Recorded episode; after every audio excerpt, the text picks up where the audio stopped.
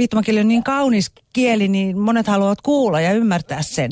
Sen takia on otettu puhetulkkausta ja se on, he ovat sitten tulkit prosessissa mukana alusta astien ja he käyttävät kuulevien käyttämää e, puhetapaa ja kieltä. Ja, et ihan suoraan, joskus käsikirjoituksessa on harjoitettu, että me ollaan harjoiteltu viittomaan jotakin, mutta sitten aina jälkeenpäin niin kuin, kun puhe tulkataan, niin ei mennäkään ihan sen käsikirjoituksen mukaan, vaan käännetään sen ki- suomen kielen mukaisesti. Että se vaatii harjoittelemista ja sitten se myy- muuttuu aina.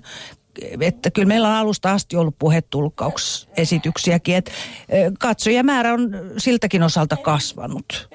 Et ei pelkästään meillä ole kuuroja katsoja, että meillä on sellaisia henkilöitä, jotka ovat viittomakielistä kiinnostuneita ajattelin, että tämä on hirveän hyvä välittää myös toisaalta tätä kuurojen kulttuuria. Kieli ja kulttuuri, se on todella mielenkiintoista tämmöistä vuorovaikutusta, että mielestäni se on erittäin hienoa.